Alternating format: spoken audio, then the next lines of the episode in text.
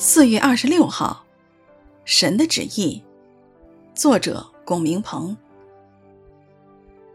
愿你的旨意行在地上，如同行在天上。马太福音六章十节。体贴父神心意的祷告是以神为中心的祷告，因此主祷文以你的名、你的国、你的旨意开始。神的旨意是善良、纯全、可喜悦的。没有任何仁义能比得上美好、完备、令人欣喜的神旨。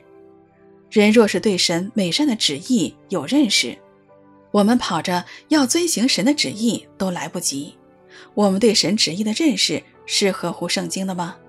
多少时候，我们觉得自己的意思比神的意思还要好呢？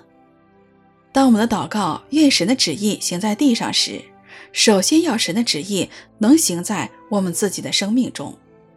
神透过他的话语，在许多事上已经清楚显明了他的旨意，比如说爱神、爱人、圣洁，这些旨意清楚地行在我们生命中了吗？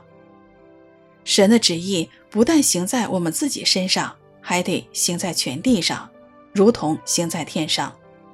感谢主。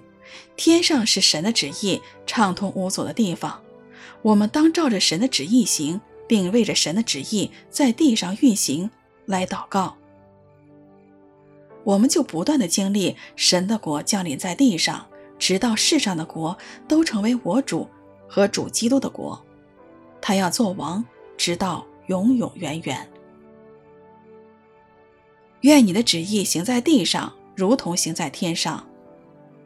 马太福音六章十节。